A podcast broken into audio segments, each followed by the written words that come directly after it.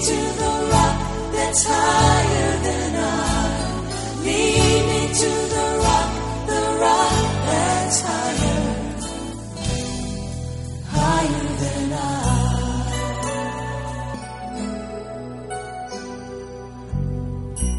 Welcome to my Secret Place devotion with Oyeks Alfred. The Word of God is alive and equipped to change your life. Good morning. Can you imagine the awesome privilege of having Jesus Christ as your personal bishop watching over your soul? That's what First Peter chapter 2 verse 25 tells us. He said that we are sheep going astray, but now we have returned unto the shepherd and the bishop of our souls. That's referring to Jesus. So let us pray today and give Jesus permission to shepherd our souls and to be the bishop over our lives. Father, thank you for today and we give you authority. We give you the permission to shepherd our souls today. Guide us, Lord. Lead us today by your mighty hand. In the name of Jesus. Amen.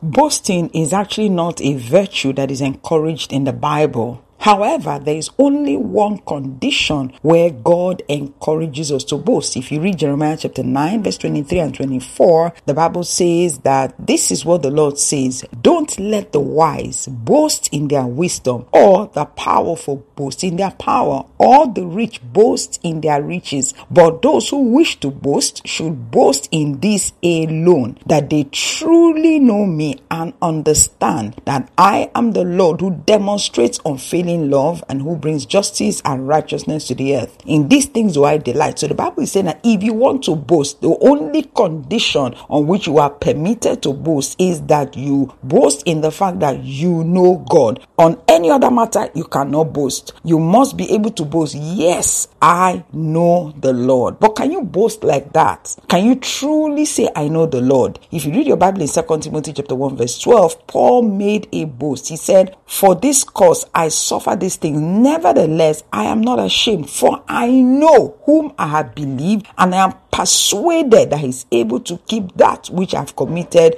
unto him against that day. So Paul is saying, I know the one in whom I believe. I am persuaded. I am convinced. I know the Lord. Can you categorically make that boast and say, I know the Lord. Well, it's not something you guess about. The Bible gives us the marks of a man who knows Christ. The evidence that a man knows Christ is seen in First John chapter 4, verse 7 and 8. I think I'll read it from the King James and then from the NLT version. It says, Beloved, let us love one another, for love is of God, and everyone that loveth is born of God and knoweth God. He that loveth not does not know God, for God is love. That means that you can't say that you know God unless you walk in love. That means if you're not walking in love, it doesn't matter how many times you go to church, it doesn't matter how many times you preach, it doesn't matter what else you do. The bottom line is that number one, you do not know God. And the Bible categorically said, again, it also means you are not born of God. Let's read it from the New Living Translation. It throws a little more light on it. It says, Dear friend, let us continue to love one another, for love comes from God. Anyone who loves is a child of God and knows God. But anyone who does not love does not know God, for God is love. Again, you see the same thing in this translation. He said that you walk in love, and the reason is because you are a child of God. So, what makes you a child of God is that you walk in love. What guarantees that you know God is that you walk in love. That means if I walk in hatred or bitterness against people, it just simply means I am not a child of God. That's what the Bible says. Going to church doesn't make you a child of God. Um, preaching doesn't make you a child of God. Being able to speak in tongues doesn't make you a child of God. All those things that we usually will say, oh, this person is a child of God because he has done this or done that. All those things do not make you a child of God. The indices or the mark of a person who is a child of God, the Bible says it is seen in how you relate in terms of your love life. So if you have a weak love life, then that goes to show how much of a child of God that you are. That means you need to look into your life and understand what exactly is God talking about when he says he who does not love. And that's what we're going to take a look at when we come back next time. We're going to look at what is God's definition of love because a lot of people assume that love is an emotion. It is not. What does God mean by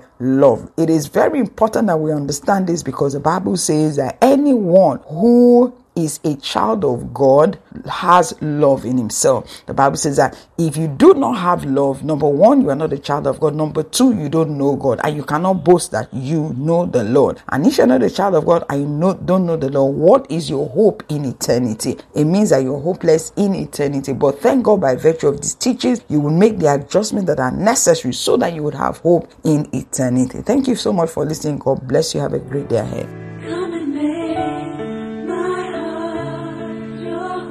For other life changing messages, you can now download the app Rev Oyik Speaks from Play Store for Android phone users or Apple Store for iOS users. You can also follow us on Instagram, YouTube, and Telegram, all on the handle Oyiks Alfred.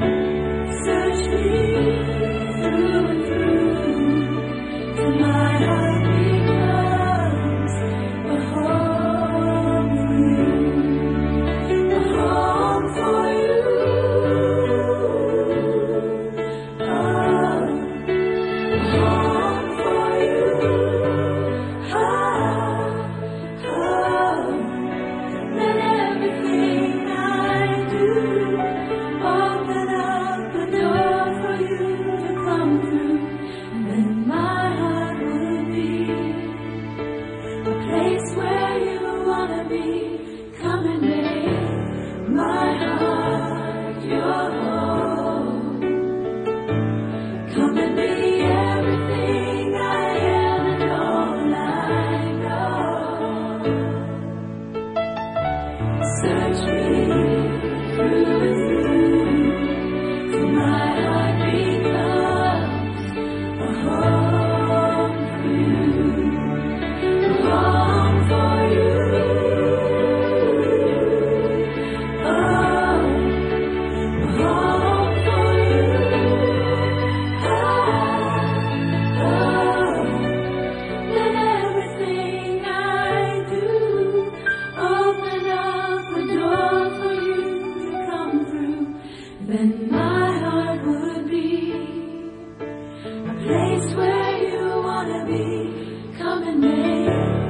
my heart your home.